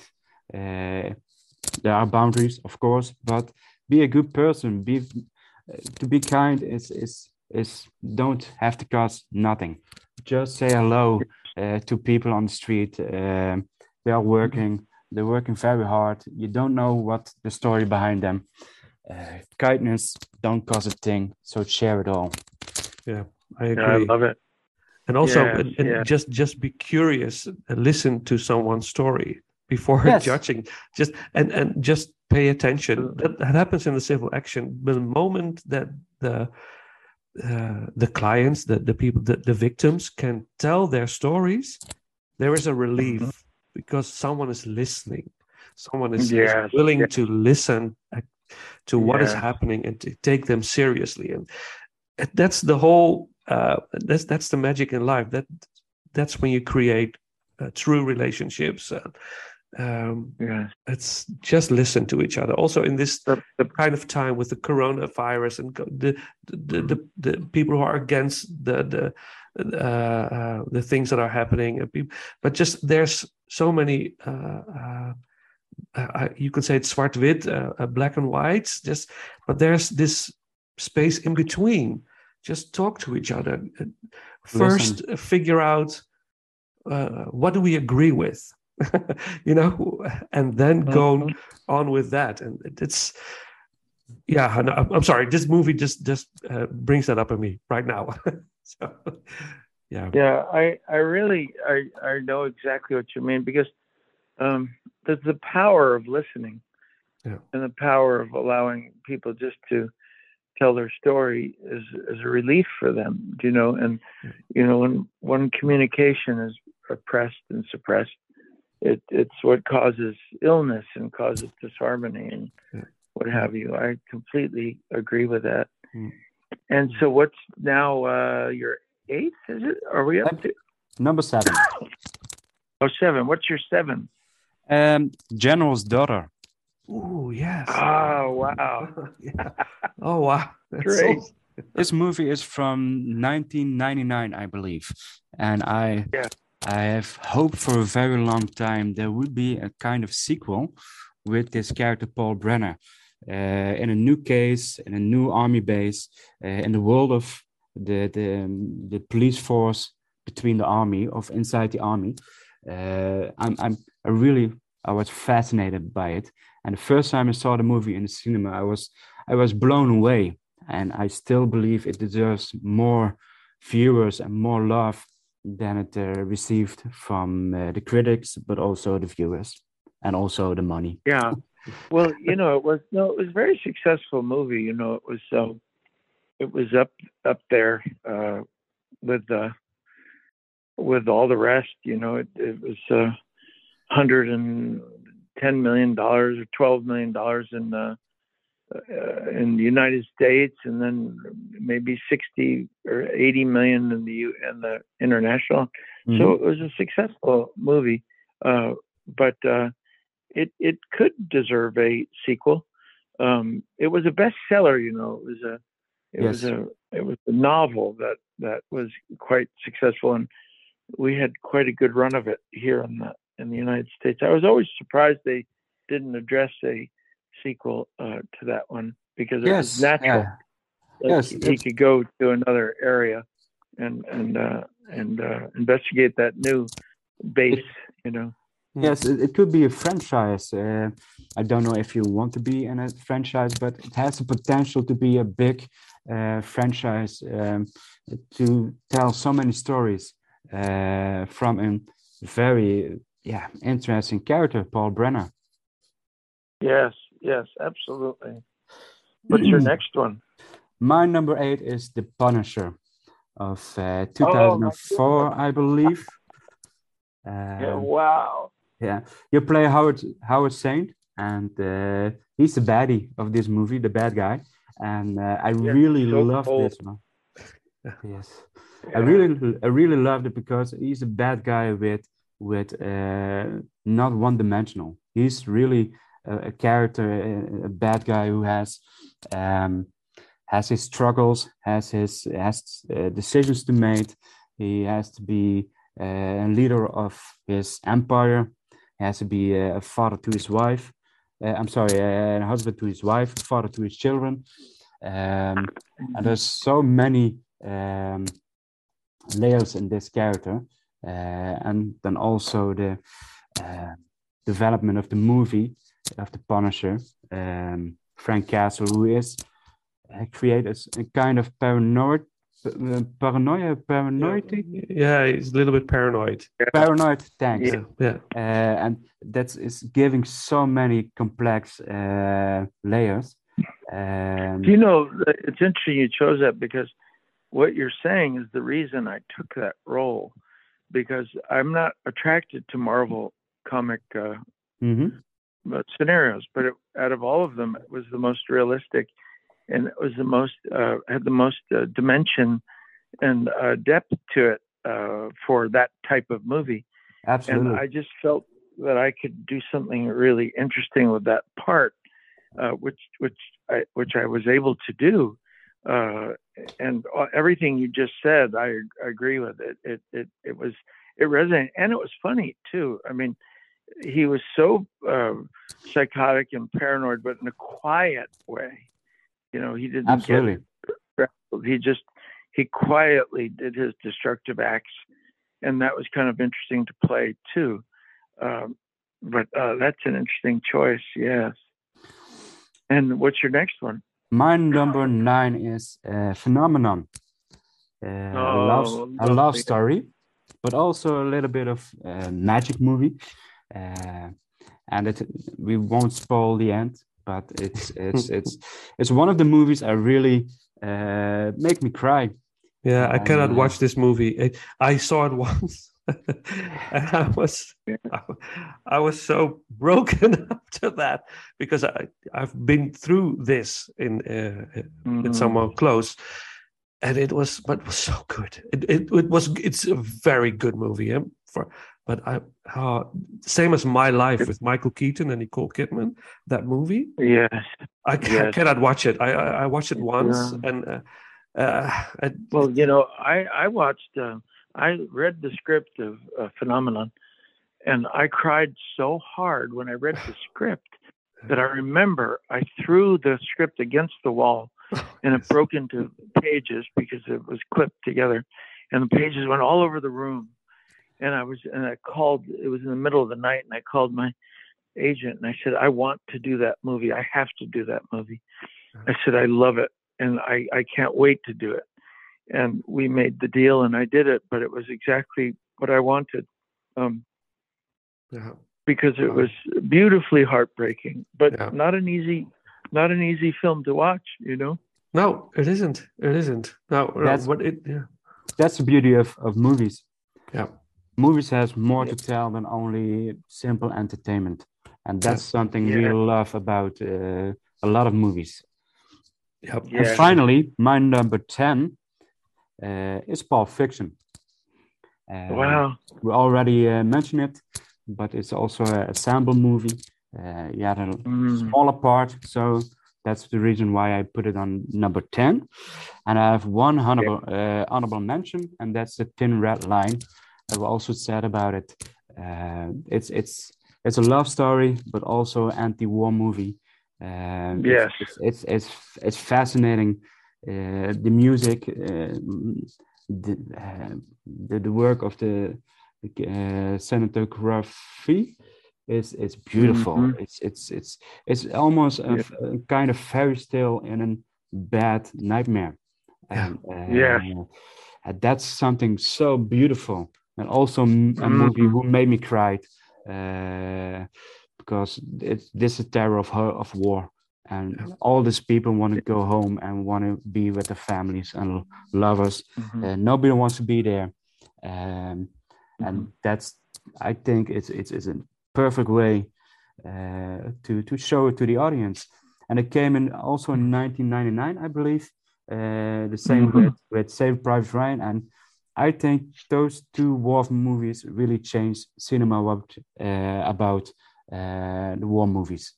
Uh, they are Yes. really a turning point uh, of of the dark side of war. Yeah. No, no. Yeah.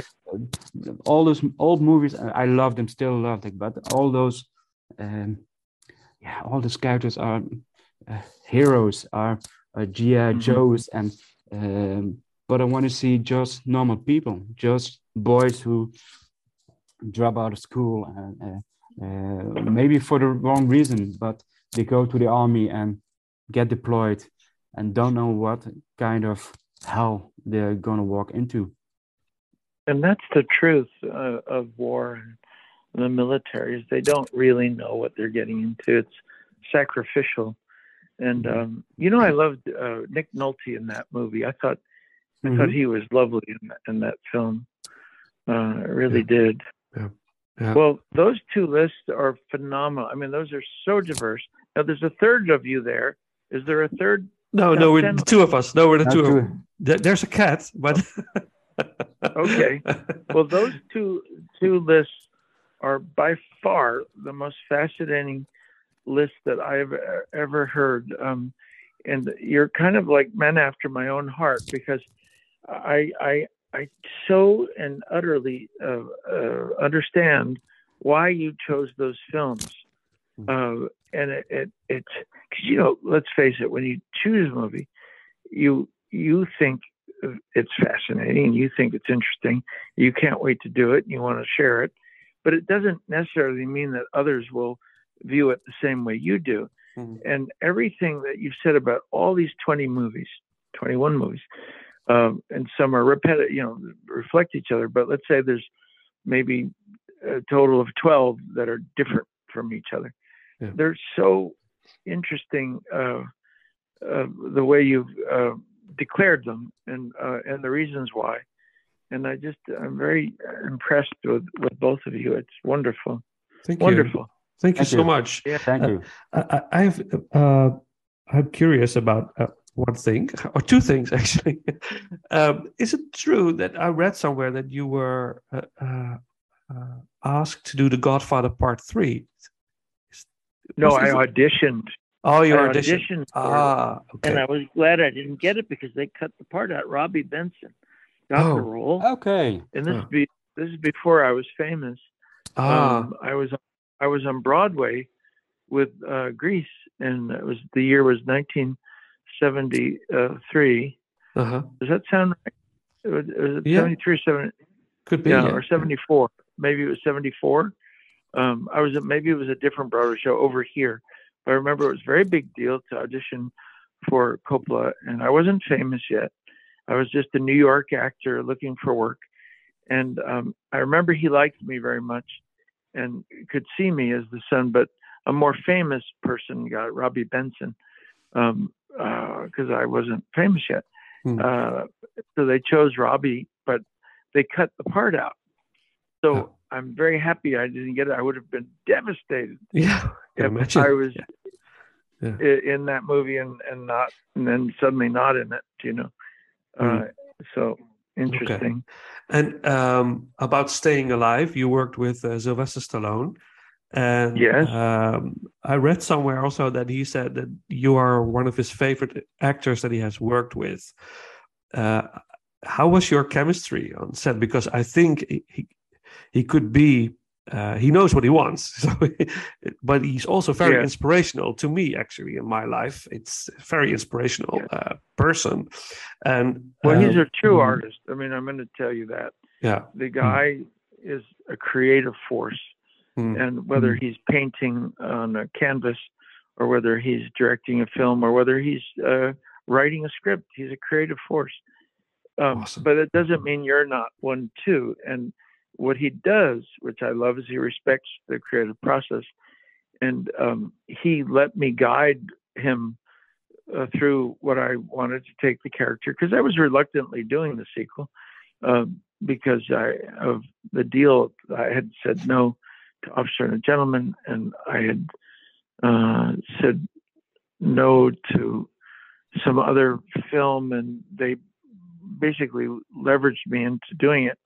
So I thought, well, I'm going to give the guy a future, the character future. He was very good with all of that, and I'm, you know, I'm not. Um, he's a strong personality, but I can be too, Mm. but only if I if I'm challenged with um, something that I believe in, Yeah. and you're telling me I can't believe in it. So basically, I'm the easiest guy to get along with in the world until you are maybe blocking something that I feel that I need to express. And Mm. every strong, whether it was Mike Nichols or, or Quentin Tarantino or Stallone or John Woo, uh, if I believed in something, I fought for it.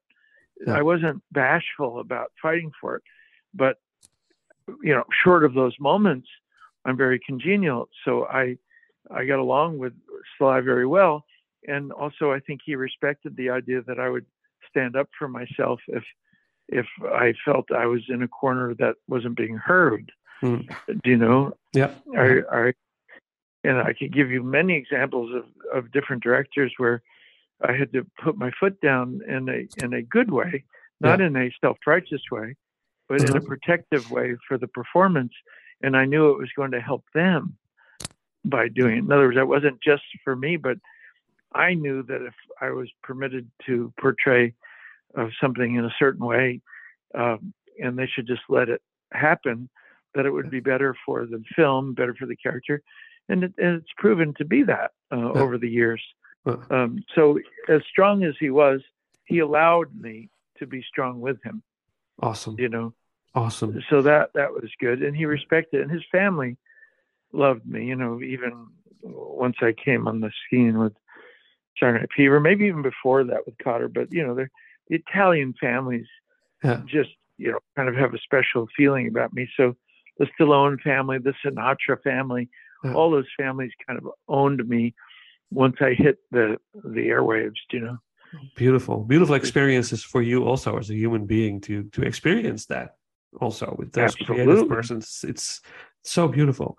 Um, uh, another thing um, is um, uh, last year for the first time I sat in a theater and I watched my daughter on stage, uh, Noah, and um, she does does uh, circus acts and I was my heart was pounding like crazy because he had he had to go way up uh, on the stage in in courts and all the ropes and uh, but I just sat there like I was like oh my god this is so amazing tears in your eyes and your heart pounding like please don't fall down please don't fall down but you know those feelings Of course. so much proud pride and it's incredible and but uh, recently i saw you with your daughter in, in a clip with ben stiller and lebron Oh yes. I laughed so loud it's so awesome but no, it's uh, it's not funny. But how is this for you? because i you must be so proud. Oh, my my children are my everything, Yeah. and I'm very proud of both of them because they're so utterly capable and able in life, and uh, I don't worry about them because they're just they're very much their own people, Mm. and they're very creative and they're very certain, and they know what they want, they know what they like, Yeah. and um, they pursue life with uh, great verve, Yeah. if you will yeah and I I love it. So I know exactly how you feel when you're watching your your daughter in the circus there on stage. I mean, it's amazing. yeah It's a, uh, but it's it's wonderful when they when you don't have to worry about them, and that Yeah. that they're just going to be these uh, strong people in life that will get along and survive well. You know, Yeah. lovely. and don't you have the feeling that you want to protect her for, for Always. yeah I've- the I've big always- movie world However, I I want to, but I have to tell you, um, I always have protective, and and and it's in a very analytical way. Yeah. In other words, oh, I'm going to inform you, darling, that this is how it works, and blah blah blah blah blah. Yeah. But as far as her uh, being um, smarter than the characters that she's running into in Hollywood, in she she knows exactly what people are about and when they have ill intentions or Mm. she's tough that way. And as is my son. They they just have an instinct about when people are off the money or on the money. And i even to be honest more than me. Mm. that they they are better at ascertaining perceiving personalities than, than i am. Wow. you know they'll see something that i don't see and it turns out to be a correct analysis of someone. So i uh, you know i i i protect them but i'm not worried about them. No, that's that's a good thing because you mentioned there are their own people, they're their own persons, and that's that's that's great that you can achieve that as a as a father also, just to let them be who they want to be, and just let it go and let it be. That's that's great. Um, that's the trick that's, that's the the, trick the trick, and that's a difficulty also to just let it go. Oh, hey, um, I let my daughter go do a film that's coming out. It's a, it's a Alice in Wonderland uh, interpretation, Mhm. and she went to um, to uh, where did she go? Uh, Bulgaria, not Bulgaria. Um, she went to Budapest to to film it, Uh-huh. and um, and I saw her off at the airport, and I knew, and she knew, that her childhood was over that Oh, she was going off to do a movie on her own and she'd never had a boyfriend before now she has a boyfriend mm, she her, her leading man became her boyfriend and they've been together for a year and that chapter of my life her childhood and young ladyhood is over and now she's a woman of the world at 22 years old wow. she's um, she's uh, really out there um, experiencing life, and it's it's I had to let go, you know, and that's life. Yeah. And I have my 11 year old son, and I still have probably another six or seven years with him before he's going to go off on me too. But you know, I did that with my parents. I was 16 and I was off and running Yeah. So I understand the cycle of life that way. You know. Yeah. Well, is Wow. there anything that you would like to ask me before I sign off here? Yes, yes. Um, uh, are there any recent projects that you want to mention, or is there something you're Ah. working on? Well, the the movie I'm I'm in the process of kind of prepping is called Amore. It's a it's kind of a musical romantic comedy, and uh, and I, I have three movies in the can, believe it or not. One with Bruce Willis called Paradise City, and uh, one called Cash Out with um, with the um, Kristin Davis from Sex and the City Ah, and uh, and both uh, and and then then there's a little movie I did, a short movie called um, The Shepherd, which is something that is a, a book about a, a, a, military jet pilot that's going home for the weekend in the 50s after the war, and um, he gets into a mystical situation, and Oh. that's for Disney Plus. But that doesn't come out for a while. That's going to be a Christmas thing for not this year, but next year. okay. So Wow. there's three three Wow. projects in the in there that are not out yet, and then the Mhm. one I'm prepping now, which is called Amore. So Wow. that's my update, and then the commercials that you just saw we did recently, and they're all over the world. That's you awesome. able It's to- so funny. to see them. Yeah. Yeah, thank you. There's more to come, by the way. That's just the first one. There's about five versions of it, and one testimonial that I did with Ella that's hilarious. Oh, Where I can't wait to I've see that.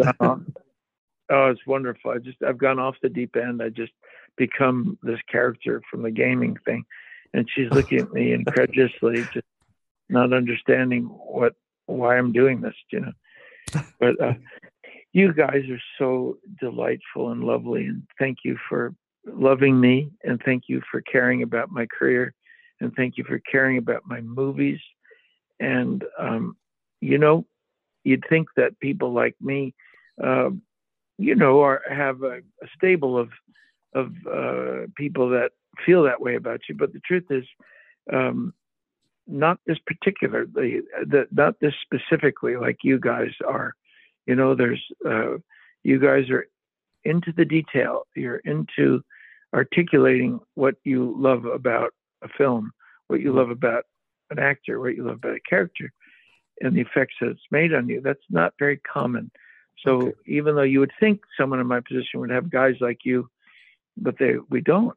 We we have you know you guys and Dana and maybe a couple of others throughout the years, but you guys are are rarefied for people like us. So Wow. I thank you, both of you.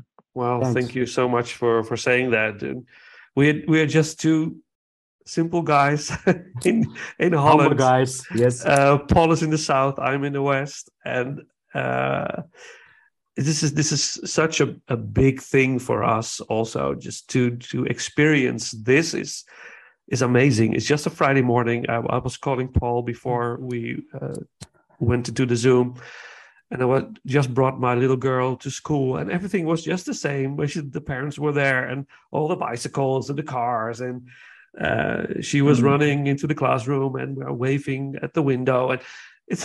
But then in my mind, God, I'm going to talk to John Travolta in a few minutes.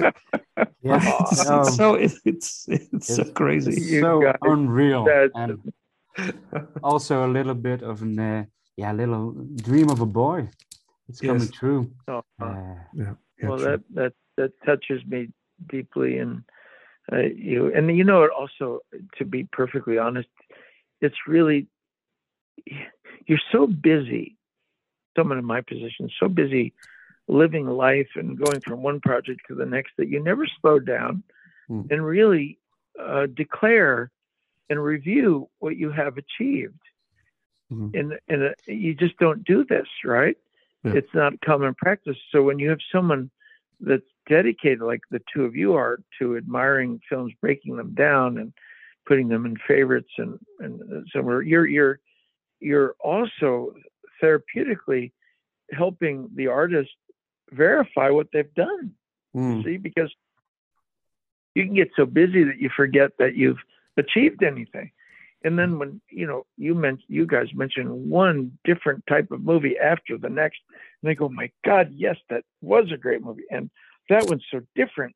And why? And and it just it it what it does is it it addresses my my urge as an artist was to be diversified and Hmm. all your choices both of you verify and validate the diversification that i intended to begin with but if Mm. you don't slow down every once in a while and talk about this these things that you you wanted to do that were so diversified, you f- tend to forget them. You Yeah. tend to just let them be part of a, a, a, an illusion of the past that melds into a timelessness, or I don't know what it does, but you're slowing down and really, you know, breaking it down is lovely and and it's helpful Oh wow. and and and validating to the artist. And I really it, I thank you. It's as big a gift to me as it, as it, as it seemingly is to you. Well, thank you So- so much. I'm deeply impressed with with those words, and it's well, I don't know what to say. I'm, Well, I'm it's, it's stuck with the words. and you should and you should uh, be um, proud of the fact that you're you're so um, bright about all these these uh, things you're observing in all these various films. I mean, these are this is a very organic thing you're doing. This is not there's no pretense here. There's No. this is just how you're you're you're not going by what that you think you should be responding to Mhm. it's you're just responding to what you are responding to Yeah. and there's a big difference than than going into the affectation of well because this was critically acclaimed or this wasn't or this that i should feel differently about it you're just feeling how you feel about it which is the, the most wonderful and truthful reality that Yeah. one can possibly uh, have Well, thank know? you so much. But that's the way we do all our rankings, also with other guests, and that uh, just make the list you want to make. It doesn't have to be in, indeed critically critically acclaimed or anything like that. Just and then you have great conversations. But just it goes all uh, all kinds of ways, and that's for us. It's always a great joy to do uh, uh, to make See, the you recordings. remind me, both of you, you both remind me very much of Quentin, because Quentin is so diversified in what he likes Ah, and what he doesn't like. But the truth is, he likes everything enough to have a decent conversation Yeah. about any film that he's familiar with. And you guys have that same kind of enthusiasm awesome. uh, for Thank movies uh, that that he he does, and and therefore you take journeys Yeah. with each uh, storyline, and and it, it, he loves describing the effects that it had on him, Mhm. and you do too, both of you. Yeah. And on that note, I'm going to say give you my love and say good night to you, and thank you uh, for caring so deeply. I appreciate it. Thank you so much, uh, John, for doing this. Uh, I wish you a good rest. Have a good sleep. Uh, And- thank you. I yeah, will. Yeah, I wish you all the best with uh, with the family and uh, everything you're going to do. And uh, we're going to watch uh, the projects you're working on. So absolutely. Thank you very Well- much. and and we'll do another catch up one day, and you could tell me how you felt about those.